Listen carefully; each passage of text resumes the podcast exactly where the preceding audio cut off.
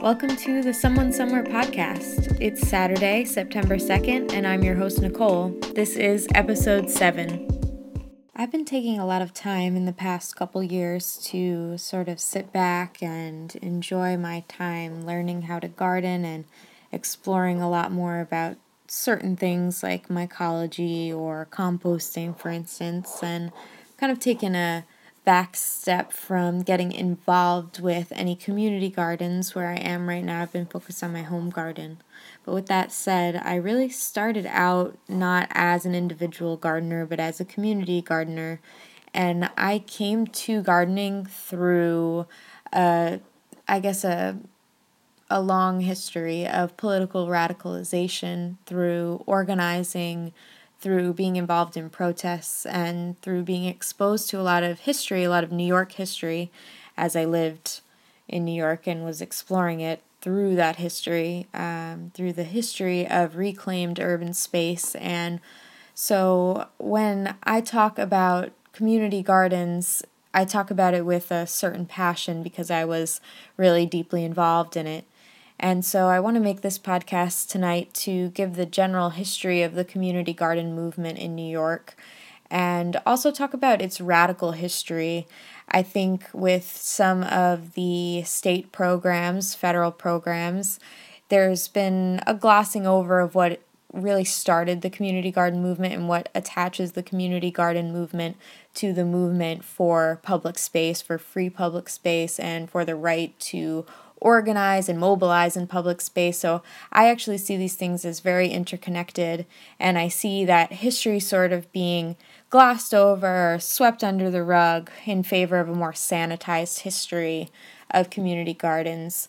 So I really think that there is a connection for the fight for the access to public space and the rights of the public to determine what happens to their space. That matters over the rights of moneyed interests or private interests. So I'm going to give a history of the Green Guerrillas and Liz Christy and the Lower East Side, the Bowery, the very early community garden movement. And then I'll go into some history about the development of the Green Thumb program and how that movement was quelled by this program.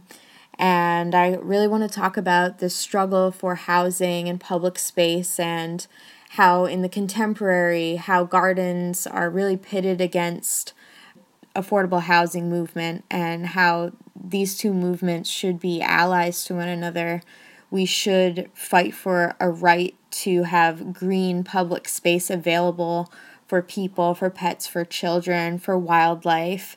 And we should also fight for the right to have housing that is affordable, housing that is safe from toxicity and environmental degradation, a housing that is communal, a housing that respects uh, the neighbors in the neighborhood and the culture.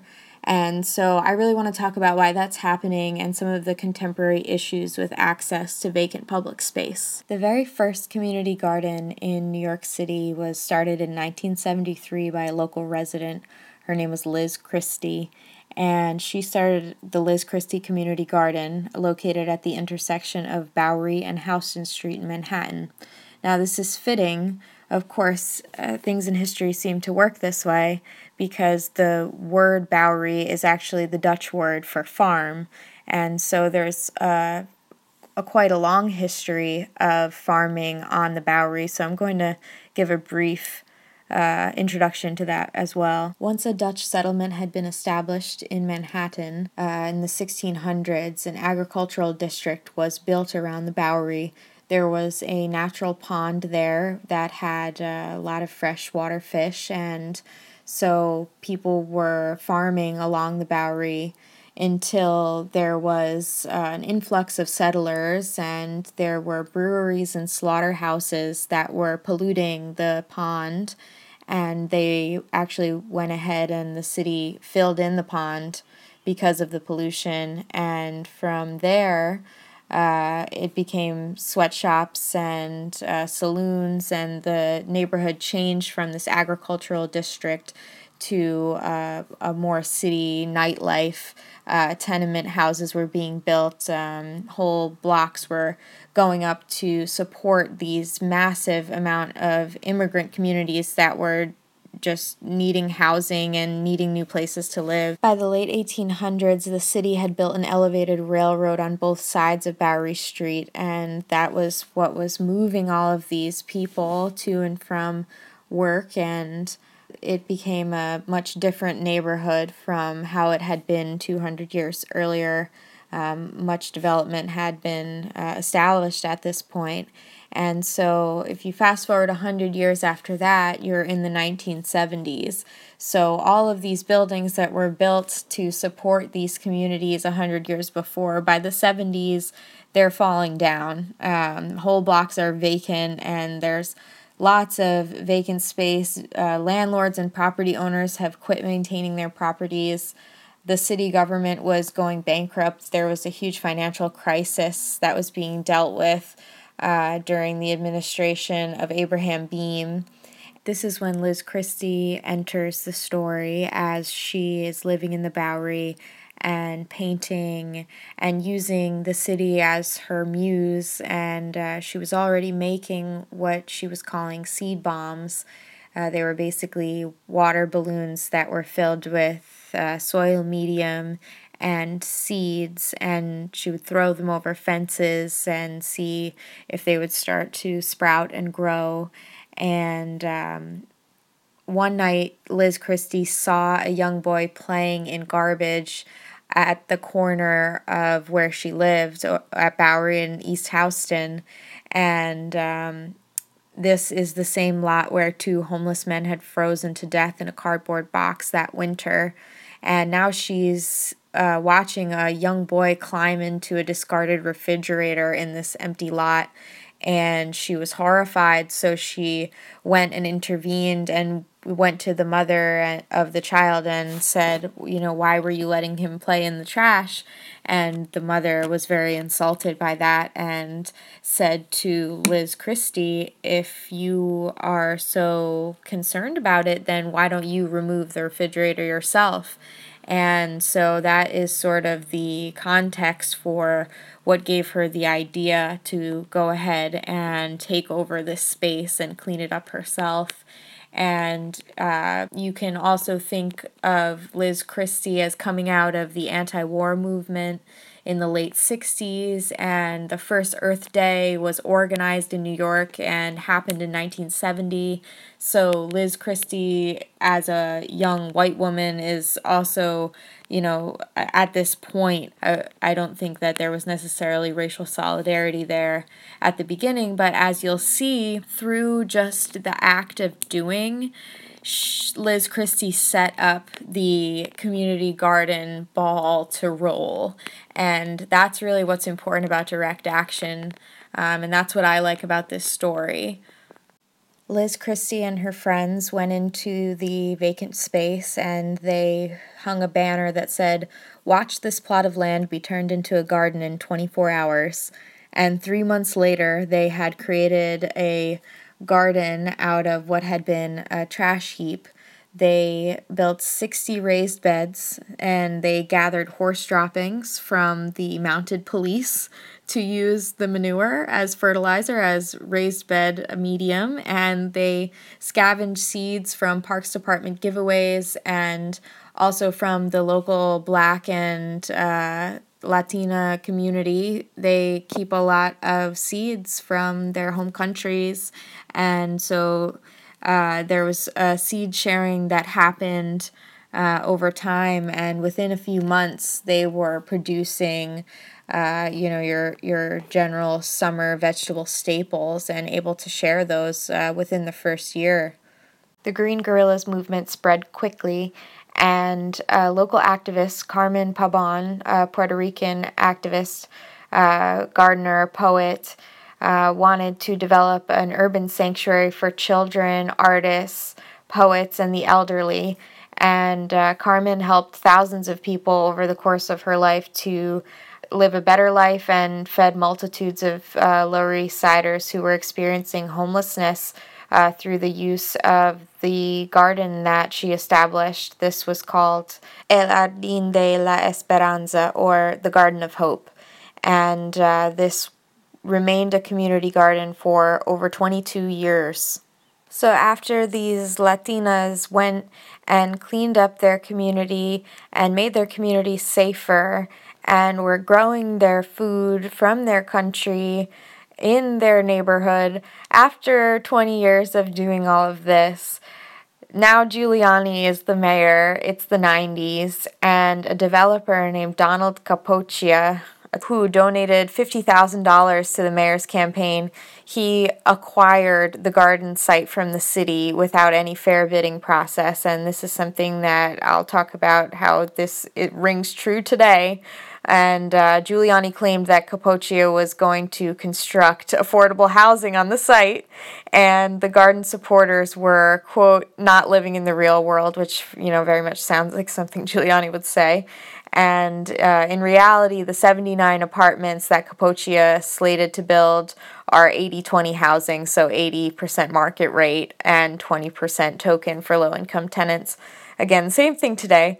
And uh, basically, a council member uh, had brokered the deal, which gave Capoccia the Esperanza site in exchange for sparing another garden on Avenue C. People mobilized quickly for eviction defense.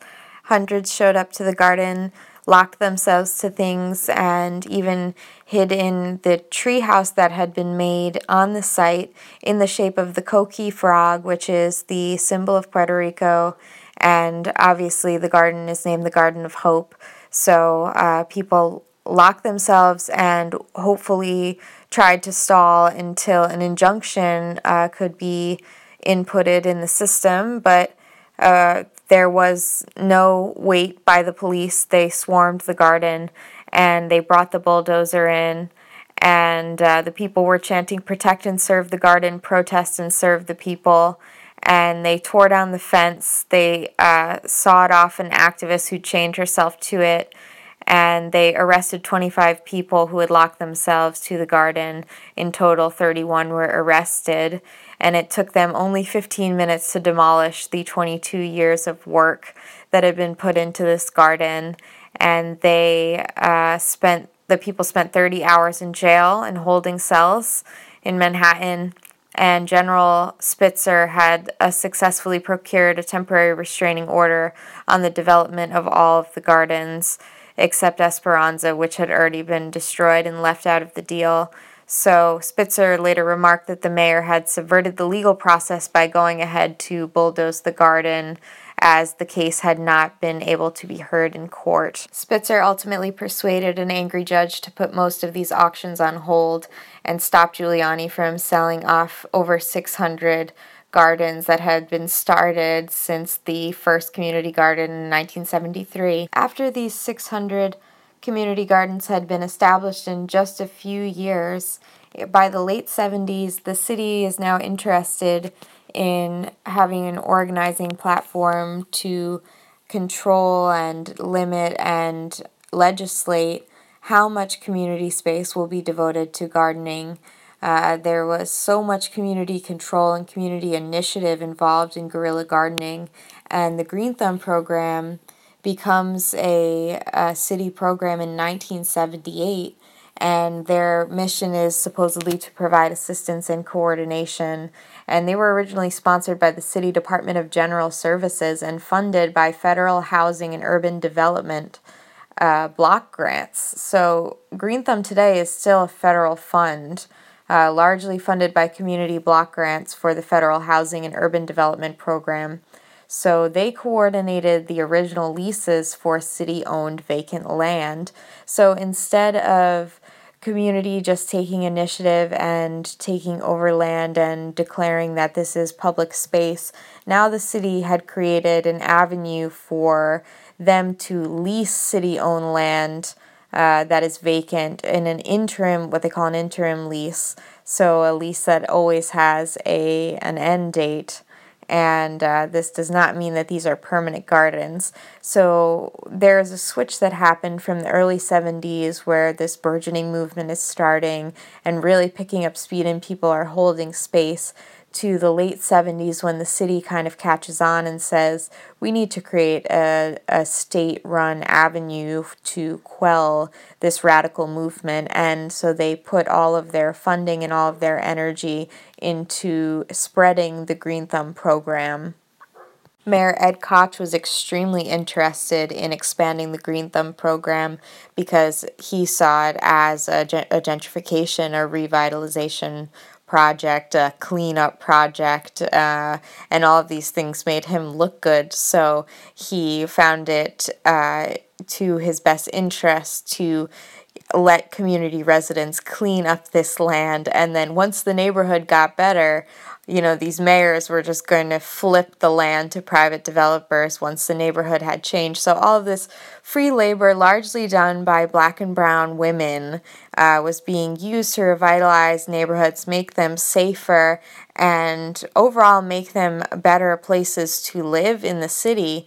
And then the great betrayal of the city going and taking that land carelessly giving it to private interests so that they could make money off of it. So that is uh, something that is not often revealed about the Green Thumb program or when it got its start and why it's an important moment in history, why it's an important moment in guerrilla garden history, and how it definitely slowed down the guerrilla garden movement and got us stuck in this mode of where we're constantly worried about licensing and interim licensing and land being taken from us. And it really puts all of the power back into the hands of the city to determine what happens to public space. And it takes it out of the hands of the community that uh, actually put their hands in contaminated soil and cleaned up their soil and cleaned up their land so that uh, this program is always considered benevolent when it actually has quite an underbelly to its beginning. I think these squat gardens of the Lower East Side and of the East Village in the 70s and 80s were seen as dangerous to the city and to private interests, and so they worked on developing Green Thumb to create an avenue to quell uh, that and also to give people what they want in the immediate, but to also have now legal grounds to revoke it from them. Whereas when the squat gardens were beginning, the people were setting the terms of uh, of the space. So I think that we definitely have to assess uh, when Green Thumb is uh, an ally and when they need to be checked, uh, especially for this history. Also, once they create a legal avenue to do something, they also create a criminalization avenue for those who choose not to do that route or those who do choose to break the law to create a garden. Um, it creates more legal grounds for them to demolish it or undermine it. Now, seeing that affordable housing and gardens, which can provide food production, waste management, and air purification, these two things should not be at odds in the first place. And uh, who gives out most of these interim licenses, but uh, housing preservation and development. Now, we need to figure out what housing preservation and development is. So, you have hundreds of vacant lots in New York City, and many of them are owned by different city agencies for different purposes. So when a parcel of land is owned by the city, it's not just owned by the city of New York, it's owned by a specific agency. Most of the lots are owned by an agency called Housing Preservation and Development. This is the organization that in the city government that is responsible for building affordable housing and upholding affordable housing laws when they change. So they have a stock of vacant public land from which they can draw from, and most of these are at this point public private partnerships where the city is selling that land to a private developer with stipulations about the affordable housing uh, versus market rate housing that will be built, and most of them are luxury condos that have uh, affordable housing units uh, usually a small percentage of affordable housing units. And so, by this process, when a group of community organizers or neighbors get together and want to apply for a green thumb garden space, it's most likely that the vacant space that they'll be looking at will be owned by Housing Preservation and Development. When they go to apply to uh, create a garden on that space, they may or may not. But if they are given a license, it will be an interim license. Maybe it will be for one year or five years. And this means that uh, it will have to be renewed after that time, or that the city can sell it off at the end of this period to development. So, uh, because Housing Preservation and Development is who owns most of the land, and uh, community gardens are attempting to create at least semi permanent structures around uh, gardening and composting. Um, there's an inherent, the city has now set up an inherent antagonism between the lots that are available for affordable housing and the lots that are available for community gardening. So, this is what creates the tension between community gardeners and people who are stewards of these vacant public spaces and the affordable housing movement, uh, which is being led by the city, but it, they're obviously not doing a good job. And so people are checking them constantly about that. For instance, building affordable housing when the majority of the housing that they're building is still market rate. I think that that's not worth demolishing a garden. That could be uh, creating compost and getting rid of the lead in the in the community soil uh, that kids would be playing in. I don't think that's a good enough trade off but this is the position that gardeners have been put in, and it comes from this this long history of community gardening and how the state and the city developed these programs to sort of quell our ability to actually go in and create direct action with gardening uh, as a tool for revolution. In 2014, Bill de Blasio put up 17 community garden sites that had interim licenses through Housing Preservation and Development to be sold to developers for just $1 to uh, implement his affordable housing plan. So, this is very much something that is alive and well as a strategy for the city and private development to get together and make decisions without community involvement, and also to do things in a really shady way and even a coercive way at times. And I have some contemporary examples of this. Some of these tactics include lying about the surveyed land as far as where the delineations of the lots begin and end. Uh, sometimes coercive developers will have police escort them uh, and their workers to put up fences on these dividing lines to disrupt or partially uh, disrupt the garden, and that creates an antagonism uh, for them to sort of drive a wedge into the rest of the space. Uh, they may lie about owning the deed to the land. Um, that is something that is definitely, there's definitely been predatory developers claiming land that has been vacant for long periods of time. Um, they may intimidate or harass community members by claiming that they own the land or that they own these lots where the surveyed line is, and uh, it may run directly through your garden. And uh, they, once they have a control over a piece of the land, they'll do things that could disrupt the space, like building a structure on that space, uh, disrupting the sunlight or conditions, uh, dumping waste. Um, and this is all a way in which the city and the developers are working together to manage and control urban community agriculture and urban uh, space, whether that's uh, housing space or public space. And uh, these community garden lots, these vacant lots, are really the last of the untouched land that exists, uh, the untouched property in New York, uh, if you think about it. And so they they these people think in terms of profit. They don't think in terms of community value and value that is not monetary value. And so they don't see value in community gardens, they don't see value in people's work or preservation of their culture.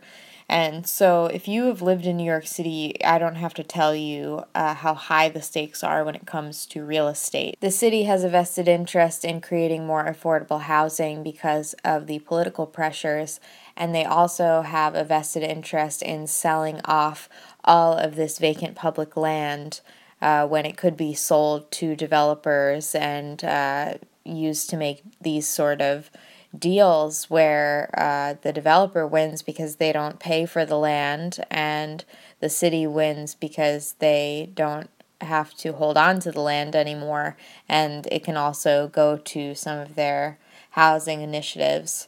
So, uh, in this way, Green Thumb and Housing Preservation and Development have both worked together to keep community members at arm's length by giving and revoking access to the land as they see fit and to change things often with no warning.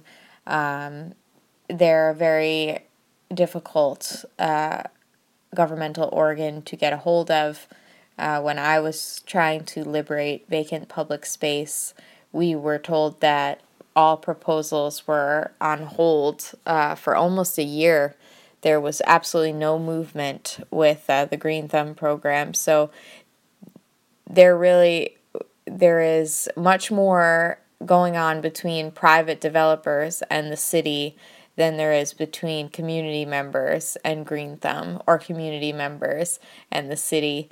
And even with uh, the fierce organizing and history of eviction defense when it comes to community gardens, I'm certain that the future uh, for it is very shaky because they really would rather work with developers uh, and work with city planners. And that's really where the heart of gentrification begins. It begins in these backdoor meetings between city officials and private interests. And it really begins when the public has no access to. Uh, community planning and having a say in what their community is going to look like. And uh, this also is goes along with the uh, city of New York poised to sell t- uh, liens on community properties and vacant lands. Uh, the city gives up its leverage over properties uh, where taxes have not been paid, and uh, this is one other avenue that allows community property to disappear. So uh, we really need to preserve land that is going up for sale in these tax lien sales, and we need to preserve land that is under pressure for this development in favor of community control. So it's not that the community garden movement is opposed to affordable housing. In fact, you'd find that most of the people involved in community gardening are also involved in anti gentrification and decolonial movements. So to me, these are the same people that are working for the same ends. It's the city and it's the state apparatus that is pitting us against one another um, in this process, a very violent process where land is being given and then revoked when what gardeners are here to do is remediate our cities and make them a safe place after years of industry and years of just unchecked, unbridled capitalism vomited all over our cities, making people sick.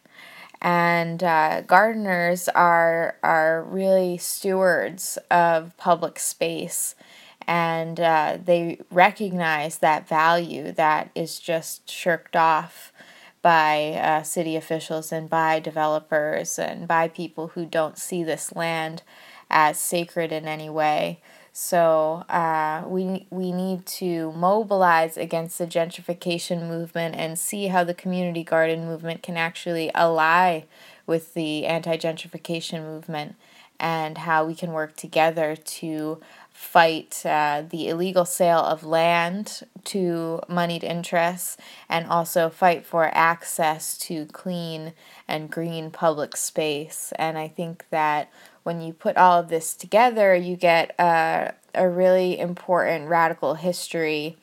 Uh, related to public space and related to gardens. And uh, I think this is true for every city in America, but New York has a particular history that I find so compelling. And so I hope you learned something about housing preservation and development and the Green Thumb program. I hope you learned something about the community garden movement and the radical history of those who squat on land and take back space and make uh, beautiful gardens and green space and uh, you know take uh, dilapidated places and make them beautiful and share their culture with others and create spaces where people can have time for community in such a fast paced city, I think that is something worthy of preserving and worthy of sharing. So I hope that this was able to teach you some things and uh, we'll uh, we'll have to meet back and talk more about this because I just I love the history of New York gardens. There's so much more than just this podcast. I mean,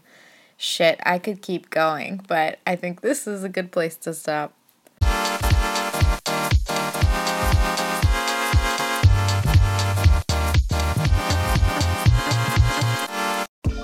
Thanks for listening. If you like the show, share it with someone you love. This concludes episode 7 of the Someone Somewhere podcast. Good night.